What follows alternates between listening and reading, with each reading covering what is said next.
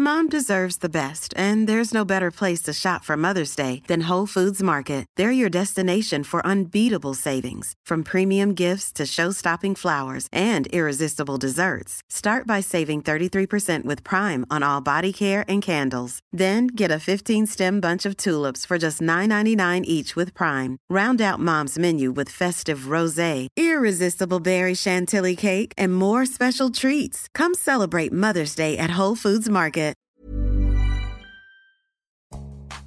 Well, hello, it's Chris Evans here with a special edition of the Best of the Breakfast Show podcast from Sky with Virgin Radio with our pals at Sky featuring legendary Hollywood director Ron Howard with some tales from his incredible new book, The Boys, a memoir of Hollywood and family. This is a highly recommended five out of five read from me to you. Seriously, you cannot go wrong with this book. In front of the camera or behind, our next guest delivers the goods every single time. His new book, The Boys, a memoir of Hollywood and family is out now, and here to tell us more is the Oscar winning toast of Tinseltown. It's happy days indeed with the one and only Ron Howard. Good morning, Ron. Good morning. Good How morning. you doing?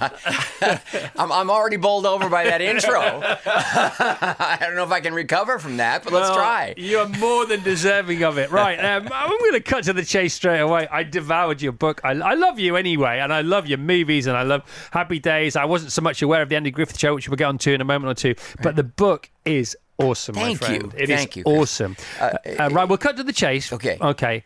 I've never interviewed, I don't think I've ever met anybody who's under monkey. well, uh, by the way, you wouldn't own a monkey today. Uh, that no, was very I've already that pointed that several times Uh, on yes. your behalf before you came Yes, on. yes, yeah, However, you you. have owned a monkey. I What- have What was it like? A woolly monkey. Uh, uh, Sugar was great, and my wife Cheryl and her dad were kind of uh, eccentric, eccentric uh, uh, pet owners. Uh, it, and uh, in, in in those days, anteaters, uh, armadillos. Yeah, yeah, yeah, yeah. Uh, and they actually had a also had a woolly monkey, and uh, we found this one who was sickly because why? Because she'd been grabbed by a poacher and not very and not taken care of very Yeah, well. yeah. Uh, and uh, my then girlfriend, now wife Cheryl, fell in love with this little monkey. Knew how to nurse her, and we did. And so we got the monkey, and went, she was our uh, she was our pet for. You know, instead of getting a dog, you know how the couple gets the dog Yeah, before yeah. they get married Uh-huh. and has the kids. Well, uh, for us, it was a little woolly monkey, which used to terrify, uh, to some extent, people on the on the set of Happy Days because occasionally I would bring the monkey. and Sugar was, you know, she was fine, but she could be a little noisy, and she would leap from one shoulder to the other. People yeah. had to tolerate that. Because there's that phrase, isn't there? You know, sometimes when one of your work colleagues not having a great day, say, "Oh, so and so's got a monkey on their back today." So, but you really did have a monkey. on did, I did, yeah, yeah, yeah.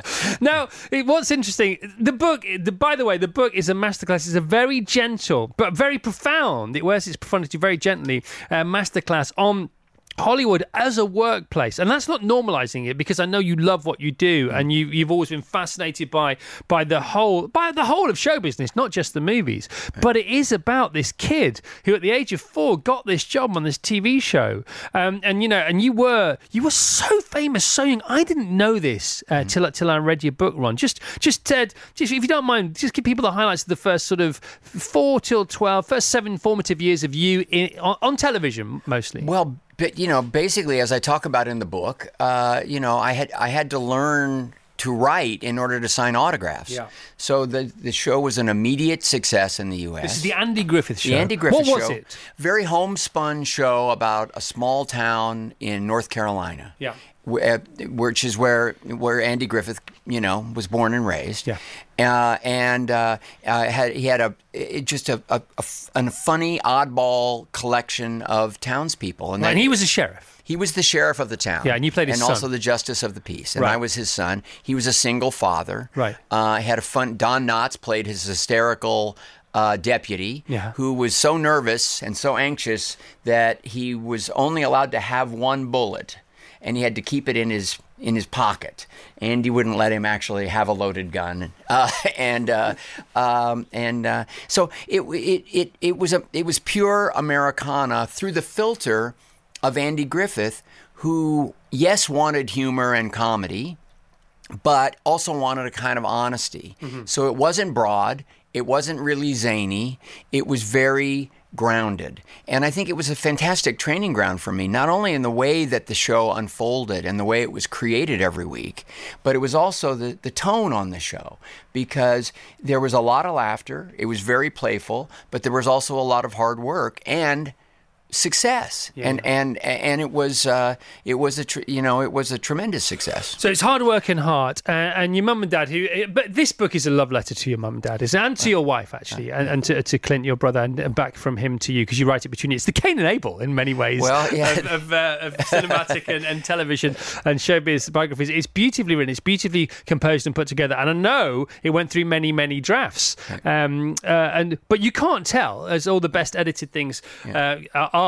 But um, love letter to your mum and dad. Your dad um, was he was not uh, he was a jobbing actor, but he was so committed. He was such a fan of the industry. Um, because of yours and Clint's ultimately uh, success as kids. Because at one point you were your show was number one, and the show Clint was on was number two in the That's right. US, which That's is mental. It's mad. No, it was pretty. It was pretty wild. Well, the thing is that, you know, our parents were really the outliers. Yeah.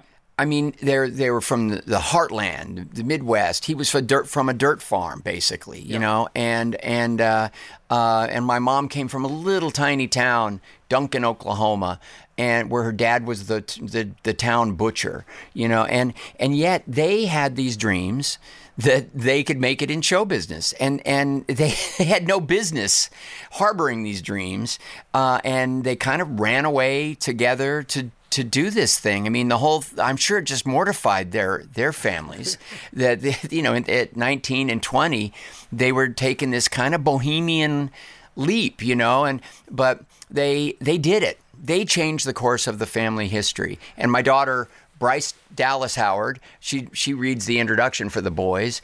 Uh, you know, I mean, I, she wouldn't have found her way in the business had it not been for the courage and the and the and the craziness uh, of our parents and their own love story. So part of this, fr- from our point of view, was yeah, let's look back at what it was like to be involved in television in the 60s and 70s. Let's let's let's share those anecdotes with people and let's be honest about it, the ups and downs of the whole thing. But it is an opportunity to to actually tell this family story because the way they guided us, the decisions they made were um, you know, they were uh, they were pretty offbeat. They they were they were going to the beat of their own drum, and we were the beneficiaries of that. And so we thought it was kind of worth sharing their homespun logic, their sensibility, you know, along with telling uh, hopefully a lot of funny, entertaining stories about our, our life growing up. So you're on the Andy Griffith show. Uh, you're four, you're then you're five, then you're six, and that's how age works. We know all that. Um, and you can eventually begin to read scripts because you couldn't at the beginning. And um, your dad, who was this genius sort of uh, subconscious acting coach for you and your bro and anybody who came within his orbit. Uh, and you stuck around, and the show was a hit for seven years. Um, and then you were off for a while, and then you know um, there was sort of uh, unconscious pilot for Happy Days, which originally wasn't called that; it was called something else. It was it was an it was a spin-off episode uh, of Love American Style, and uh, and and it didn't sell. It's called a new family in town or something. Uh, yeah, they, well, they they called it a few different things. The, the, and the it was it was about getting the first television on the block. So for it was wild, it was called the first TV, and then it was called Love and the Happy Days. Finally, is where is where is is where that landed. Garry Marshall was the creator of that show, and uh, and I was cast. And uh, it was a good job. I did it while I was still in high school. It's, a se- you know, in my last year in high and school. famous. Well, yeah, I mean, the Andy Griffith Show had been a huge hit, so I was well known for that. I then did a television series after the Andy Griffith Show with Henry Fonda, which was a failure, called The Smith Family, but it was great to get to work with the great Hank Fonda, and I learned so much from him. And then I was accepted to film school, um, a little worried about the draft because we still had conscription service. You were more than a little worried about it. You were I- petrified. I weren't was petrified uh, about. Uh, I did not want to to particularly go to Vietnam, um, nor did I want to flee the country. I was really uh, unsure as to what to do, and uh, Happy Days came along. And even though I'd been accepted to the University of Southern California Film School, which is my dream, my dream already existed to be a filmmaker, to be a director. And I'd been accepted, but the idea of this show came along, and I actually thought, wow, I have a feeling that if a major studio and a network has me under contract, they'll find a way to keep me out of Vietnam. Yeah. it was not a very sophisticated line of thinking, um, and uh, and ultimately it didn't matter because the show didn't sell, and and uh, and and we finally got out of Vietnam. But it, uh, it's odd to think that that fear, that terror, actually launched me in the direction of a of a show that would ultimately change my life. ultimately change your life. And what's really interesting is you then being involved in the film that resurrected Happy Days. Well, that's right. So the Happy Days pilot came and went. Shortly thereafter, I was cast in in uh, American Graffiti, this George Lucas movie pre Star Wars. A 28 year old George Lucas. Yeah, 28 year old George Lucas, exactly, and and uh, uh, and that's where our friendship began, which was remarkable, and included uh, me working for him on the movie Willow, uh, and and more importantly, just a, a you know a long great uh, friendship. But uh, uh, American Graffiti was this tiny low budget movie, but for me it was a real coming of age story because now my parents weren't supervising me. I was over 18. I was on my own. We were shooting at night. I tell a lot of stories, you know, about that because for you know, for for me, as I, it was that it was that sort of summer of trying to sneak into strip clubs and and and uh, And you were so underage. I was so I was completely underage. and you were baby faced anyhow. I, I, I didn't last more than you know seconds. The bouncers got me out of there. I never, barely a glimpse, man. Uh, but uh, but I tried. I took a shot, and uh, but that that that movie was so special under George's direction and and you know his vision so elevated that material. Um, it was awesome as an aspiring filmmaker to be around it and sort of see it happening in a very unpredictable, unconventional way. It was sort of like the new cinematic sensibility was there on display for me. A kid of old Hollywood with very traditional foundation uh, of, of of sort of this methodical way of staging and shooting scenes. And graffiti just flipped all of that on its ear, and I was, uh, you know, enthralled by it. And then it was a huge success, and they start, the networks immediately said, "Oh, between Grease on Broadway, the movie hadn't been made yet, Grease on Broadway." Um, um, Sha Na Na at Woodstock, uh, you know, uh, this this American Graffiti thing. We got to do the '50s. We got to do the '50s. And Garry Marshall said, "Well, you've got the same guy who actually is in that movie in this pilot, which was pretty good. Why don't we update it?" And, and uh, what was the what was the timeline there between? well, pretty tight. I mean, I I mean, so by the time I was 19, so I did graffiti at 18. By the time I was 19, graffiti had been out. And, and I was I had to audition again for Happy Days, Yeah. the- uh, uh, uh, which was uh, very upsetting For the me. same role? For the same role, Richard just Cunningham. it's uh, you know look part of that period in time was me recognizing that it's a pretty damn rough business. yeah, And you've I- been pretty protected up until that I- point. It was really a kind of a bubble uh, of success and childhood, you know, uh, and uh, and suddenly I was competing w- with a broader field. So had it not been for American Graffiti, Happy Day, we would never have heard of Happy No, Days. It's as simple no, as that, no, it wouldn't have and it's so bizarre that you were in both of them, isn't it? Yeah. And the timeline before American Graffiti, so the the original Happy Days, whatever it was, I did that at 17. 17, okay. Did graffiti at 18, and at 19, Happy Days was on. Uh, Talk about the stars lining up. and by the time I was 20, they were t- asking me to come to places like London to promote our series. Yeah, And- unbelievable. Um, what I mean, what a tale! But still, at the back of your mind and deep within your heart, filmmaking, not acting. Yeah, at that point, I knew I wanted to be a director. That was something that that that really came to me through watching my dad, who never directed film but directed a lot of theater uh, and a sort of an improv work group that used to meet at our at our house. Uh, and uh, so I so I was around that, but uh, but all of the all of the key directors on the Andy Griffith Show had been actors. And so they started, they planted the idea in my mind by the time I was eight or nine. And Ronnie, I bet you're going to wind up growing up to be a director. And by the time I had started Happy Days, as I said, I'd already been accepted to film school. I'd been making short films, Super 8 and um, 16 millimeter films, sometimes casting my brother. We tell a funny story uh, about the first really serious Super 8 movie that I made to, to actually be entered into a festival. And I was uh, 16 at the time, and uh, and I, I made it. It was a sort of a kind of an odd Twilight Zone little three minute film about a kid who wanders into a Western a, an old western town, a ghost town, and suddenly he's in contemporary clothes, but suddenly he pops his cho- his clothing changes and he's he's a sheriff. He's got a badge and he has to face a desperado who my dad played. And he looks over at a saloon girl, and I recruited my then girlfriend Cheryl to play the saloon girl. Now wife. now wife. Yeah. And then uh, and then it uh, you know they have a shootout, and then it all disappears, and he wonders whether it really happened or not. So it was all built around this kid, you know, and I, I had the opportunity to go to a back lot in Hollywood on a Saturday. I would just snuck on, but I knew they wouldn't throw me off and shoot this thing. And uh, we're, we're getting ready to shoot, and Clint, who's five years younger and was a very savvy, smart, hip kid, you know, and uh, he said, "Hey, I hear there's a cash prize, you know, involved here if you win anything," and I said.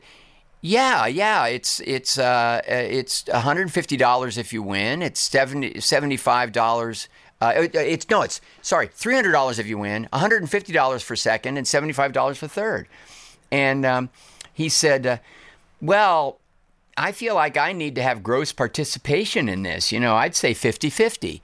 What? I, said, I turned to dad, and dad said, I think he's kind of got you over a barrel. Clint said, Yeah, you, you know, if, if you don't like the deal, maybe you can find some other 12 year old kid who you can put in your little short film. Uh, and, Go uh, find another. and we shot it. I, I entered it with a different name. I didn't want to use my own name. Uh, uh, I thought for better or worse, uh, better to, to, to, to not use my own name, which and and uh, I won. I came in second, and um, it was 150 bucks. The check came, and Clint was there with his palm out. Uh, uh, you know, immediately, uh, and uh, so he got his share, but he earned it. I love the fact because you do talk about the business quite a lot, and you talk about the money you were earning quite a lot, which I, you know, and I love it when people do that because often in biographies people shy away from it, and I never sort of understand why. Uh, because you know, uh, it's it's not distasteful because it's part of the game and it's part of the, and it explains often what the situations and the sub subcontext around certain environments. especially the roller coaster Yeah. because you know you get on a show you have a moment or maybe if you're lucky a few years of making this sort of outsized paycheck For a kid, for especially for a kid Yeah. but for anyone and then and then it and then it can evaporate Yeah. and uh, you know again those are the sort of the vicissitudes it was the one thing that that I continually am in awe of is the way our father, Rance, who was this journeyman actor, never gave up.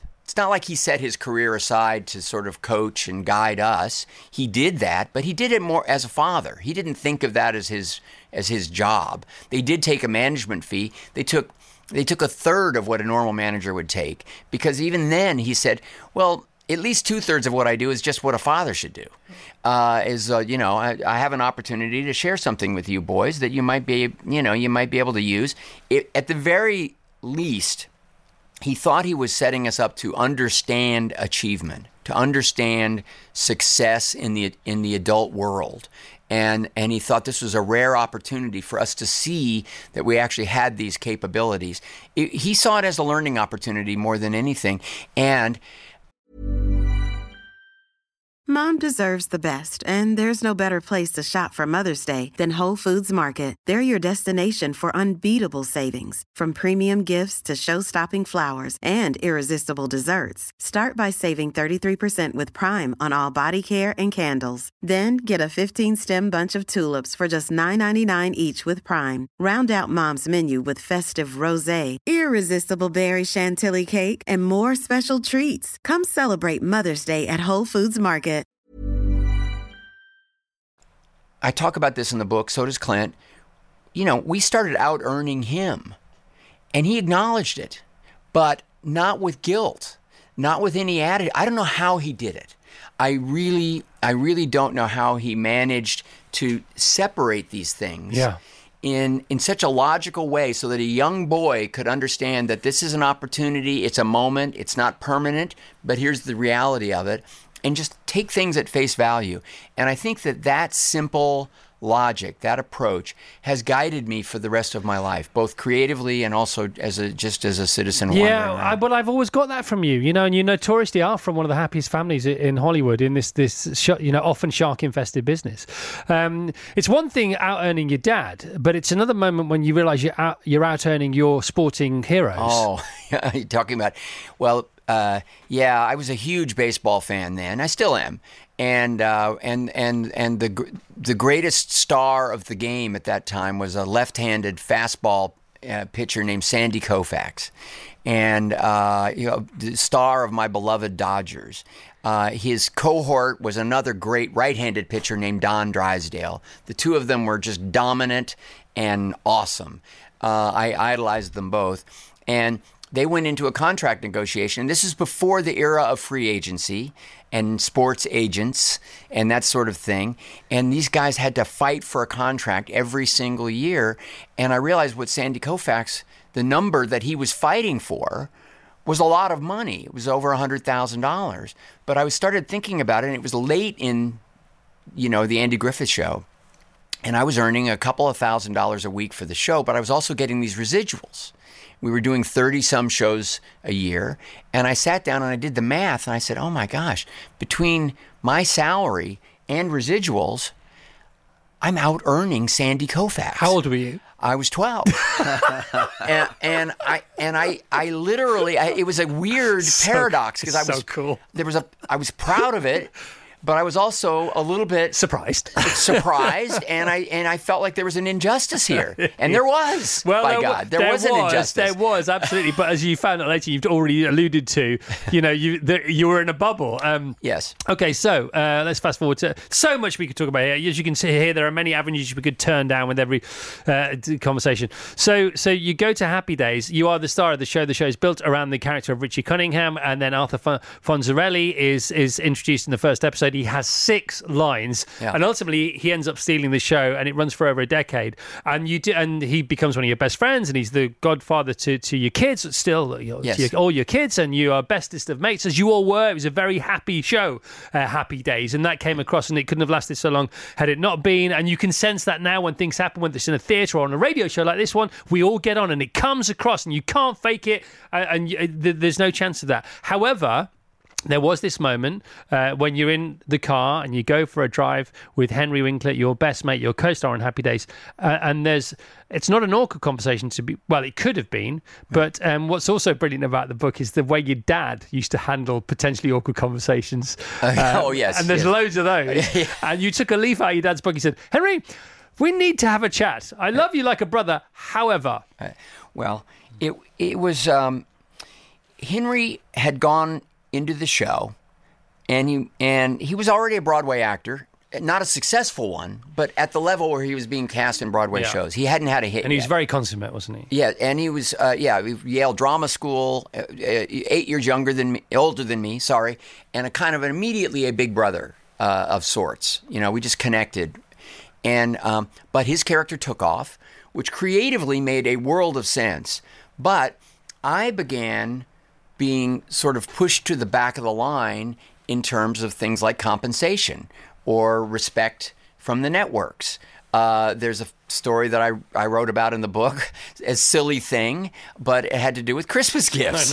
and as the as the Fonz took off, the network decided that you know a great gift for Henry Winkler would be a video cassette player. Almost before they were invented.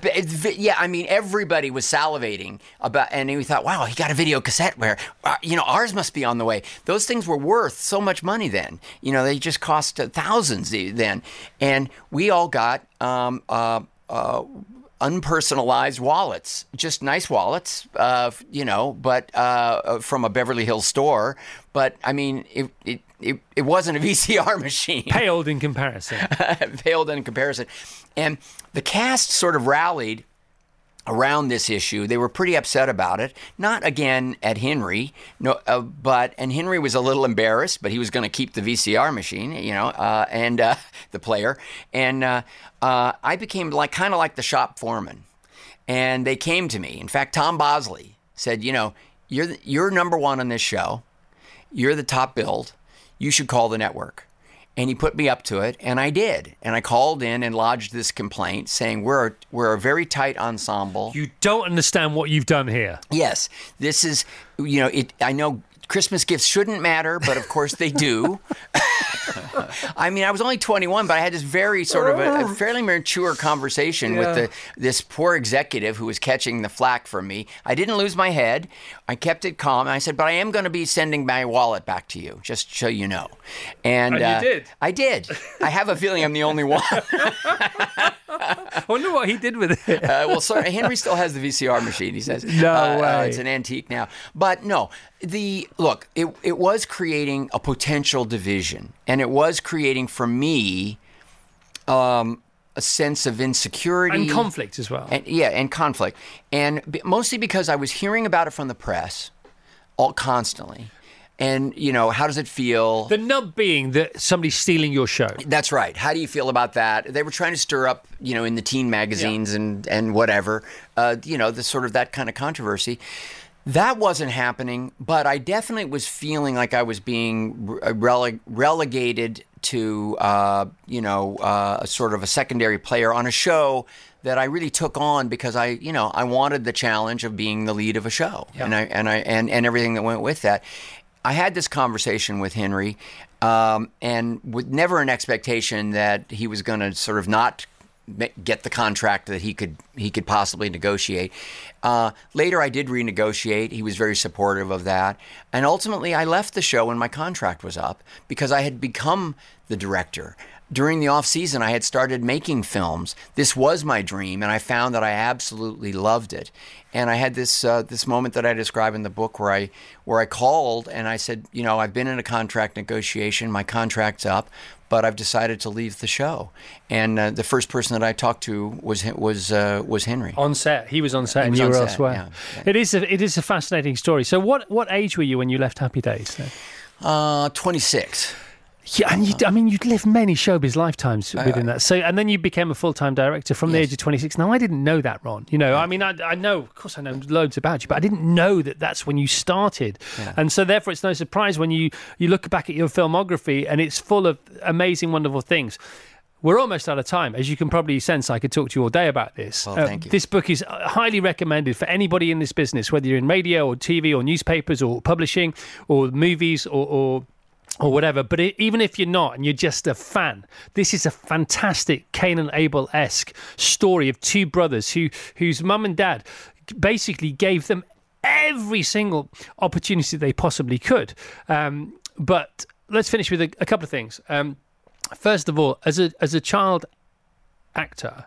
Um, one of the things it seems to me that may still be a trigger for you might be the smell of sweat. Oh yeah, we did talk about that. Well, you There's know, a good. There's a, at least there's the best part of a chapter on the different sweat you had to encounter from adult actors who you were co-starring with for various reasons. look, there's a there, there was a lot about looking back, and I'm not neither Clint or I, you know, are the types that necessarily are terribly nostalgic about the past or, or spend a lot of time looking back. So it was an exercise that that did sometimes turn sensory. Uh, and you know, when you're a little kid, you're six years old. Often you wind up in these in your your your your co-actor's arms. You know, somebody's hugging you. Uh, sometimes it's a you know an ample bosom you're being pressed up against, as Clint writes about. Uh, but but in an era where there was a lot more drinking and smoking going on Yeah. than there is today. I mean, I remember how pungent. Various vintages of sweat. You described them. They're amazing. Uh, There's at least gotta- five you- or six different ones. You got to read the book about Johnny Cash and Gig Young and some of these people. Yeah, and Johnny Cash's, but as I say, different vintages. So you had alcoholic, um, the alcoholic sweats, the come down sweats. Yeah. You had lighting sweats when the lights were too bright for various Yeah. candle um, um, uh, powers. Uh, but then Johnny Cash, they were, that was a nervous sweat going That on was there. that was flop sweat. I mean, you could. Is that what you call it? Flop Uh, sweat? yeah, he was. He, you know, I mean, you could just tell. I mean, I even remember him wanting to be really good in this movie. It was a tiny, low budget. So how old was he? How old were you? What was the movie? It, uh, it was called uh, Five Minutes to Live. I think it got retitled Run Stranger Run. It was not a good movie. Okay. Uh, a very low budget. Very low budget. Um, and it was basically about somebody who. Um, a, a, a guy who's on the run, a criminal on the run, who uh, is being chased by the police, and he he basically uh, breaks into a house and holds the family hostage. And so it was this kind of uh, uh, showdown, kind of a drama. And uh, uh, great guy. I mean, wonderful, really hardworking. And even I, at five or I was five at the time. I could just sense that he was nervous. Did you know? Do you, you, were you aware of his legend by no, that? No, right. no, I no, I didn't. I this didn't. is the peak of his powers, wasn't it? Yeah, uh, I mean, uh, he was a huge star. I didn't, I didn't know, and, and but uh, you know, later my dad explained to me that he was a big music star and that he was that this was an opportunity to act. Hey, later Johnny Cash became a really good actor. Uh, you know, he, he maybe a little less sweaty. Uh, I have a feeling. Flop sweat. I have a feeling he knew how to sweat. he knew how to stroll through it. Look, it it was fascinating to look back. It's it, it was it was meaningful to us I think, to share the story of our parents. Because again, it, it's a first and foremost in our mind, um, you know, a, a, an unusual and unique family journey yeah. that we shared uh, together. And uh, and the, and the, the, the reaction we've been getting from readers has honestly just been incredibly gratifying. Well, count me in. Count well, me thank in. you. It's awesome. Um, just before you go, to round off, and again, you you're sort of veering towards it there as a love letter to your mum and dad and to the business and to life. It's a love letter to life, isn't it? It's a love letter to life, opportunity, and hard work. Mm. Is what this is, I think. And um, you know, you you've turned out to be a great dad yourself. You know, you had an amazing mum and dad. Have you got, have you got any advice, any sage advice for the rest of us, for younger mums and dads listening, just how to be with your kids? I th- I think it's I think there's something about honesty and um, not overwhelming uh, kids with negativity but with with real honesty. You were talking about my father and his willingness to just sort of to sort of explain things.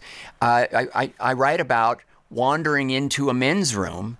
Uh, next to the soundstage where we were doing the TV show, and at that era in particular, there was all kinds of gr- gross graphic graffiti. Nice alliteration. Nice, I wonder where you were going to go with my that. first poems, which we won't go into this morning, yeah. but uh, as we've all seen. yes, we've all seen them. Yeah. But you know, as a six year old, I would say, What is this? And instead of him saying, Oh, don't think about that, don't worry about it, instead of putting me in that kind of bubble, he said, Well, let's have a look. Yeah, we clear his throat. okay. And he explained it. Yeah. And and uh, uh, and there was something about giving giving Clint and I the respect to believe that we could understand if he would patiently take the time to explain. And I think there's something about the patience and and the and and inclusion with your children that um, was powerful. Also strict. Uh, you know, including spankings, which we talk about. I mean, you didn't cross that line. This was this was mom and dad's household. Yeah. We weren't running the show, yeah, yeah. but it was a loving one, and and within it, we felt heard, and we felt respected. So it kind of always comes back to communication, and I think that kind of guidance, because what's a parent's job? It's to help your kids learn how to cope. Now, my brother later went through a lot of struggles, and my parents witnessed that.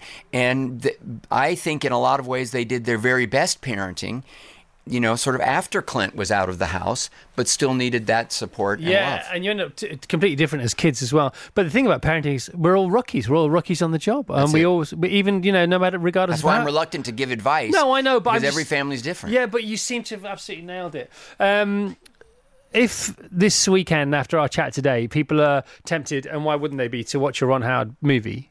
Um, which one would you? Oh, it kind of, you know, I've tried to work in a lot of different genres and styles. And you really have. And so I, I, I'm, I'm reluctant to make Well, a give us two extremes then. Yeah. Let's let's go. Can I throw Parenthood in there? Well, Parenthood, uh, you know, is a movie that I'm that I'm very proud of. It's extremely personal. It was made at a time when I was really living through, uh, you know, a lot of the anxieties and the sort of hilarious um, misadventures uh, that we depicted in the movie. Parenthood's a movie I'm very proud of. Apollo 13, I'm very proud of. If you're interested in motorsports, I'm Rush is a movie that I'm really By the proud way, I can't believe that was 2013. That seems like last week to me. I, well, thank you. It was, uh, uh, you know, that's one that I was really proud of. Uh, I keep hearing from Star Wars fans that Solo uh, is a is a is a you know is is is I don't know how you have a cult movie when you make a Star Wars film, but that seems to be what's kind of happened with the movie Solo. The George Lucas connection again. Uh, once again, You're a Uh, lucky ducky, aren't you? You- uh, Apollo 13 is a movie I'm also very proud of. and your so- mum's in it, and she's brilliant. Yeah, thank you. Okay. Thank you. Um, I th- we're done. Like you know, uh, well done, pal. Thank you. Congratulations on a great to talk to you on a morning. great life. Uh, thank you. You must be so pleased. Uh, still working on it. Still working on it. See, now that's that's a typical Howard attitude, and that's how you get where you are. As Ashton Kutcher said in that brilliant acceptance speech we played a couple of times, you know, um, opportunities to me they just look like hard work, and the harder you work, you could say the luckier you get, but the harder you work, the more opportunities seem to present themselves. Well, We're done, pal. thank you. That was Ron Howard, his new book, The Boys, a memoir of Hollywood and family written between him and his brother Clint, is out now. If you want a glimpse behind the Hollywood curtain, I cannot recommend this book highly enough. It doesn't get any better. If you've enjoyed this, please rate and review it and send it to at least one of your friends. Mom deserves the best, and there's no better place to shop for Mother's Day than Whole Foods Market. They're your destination for unbeatable savings, from premium gifts to show-stopping flowers and irresistible desserts. Start by saving 33% with Prime on all body care and candles. Then get a 15-stem bunch of tulips for just $9.99 each with Prime. Round out Mom's menu with festive rosé, irresistible berry chantilly cake, and more special treats. Come celebrate Mother's Day at Whole Foods Market.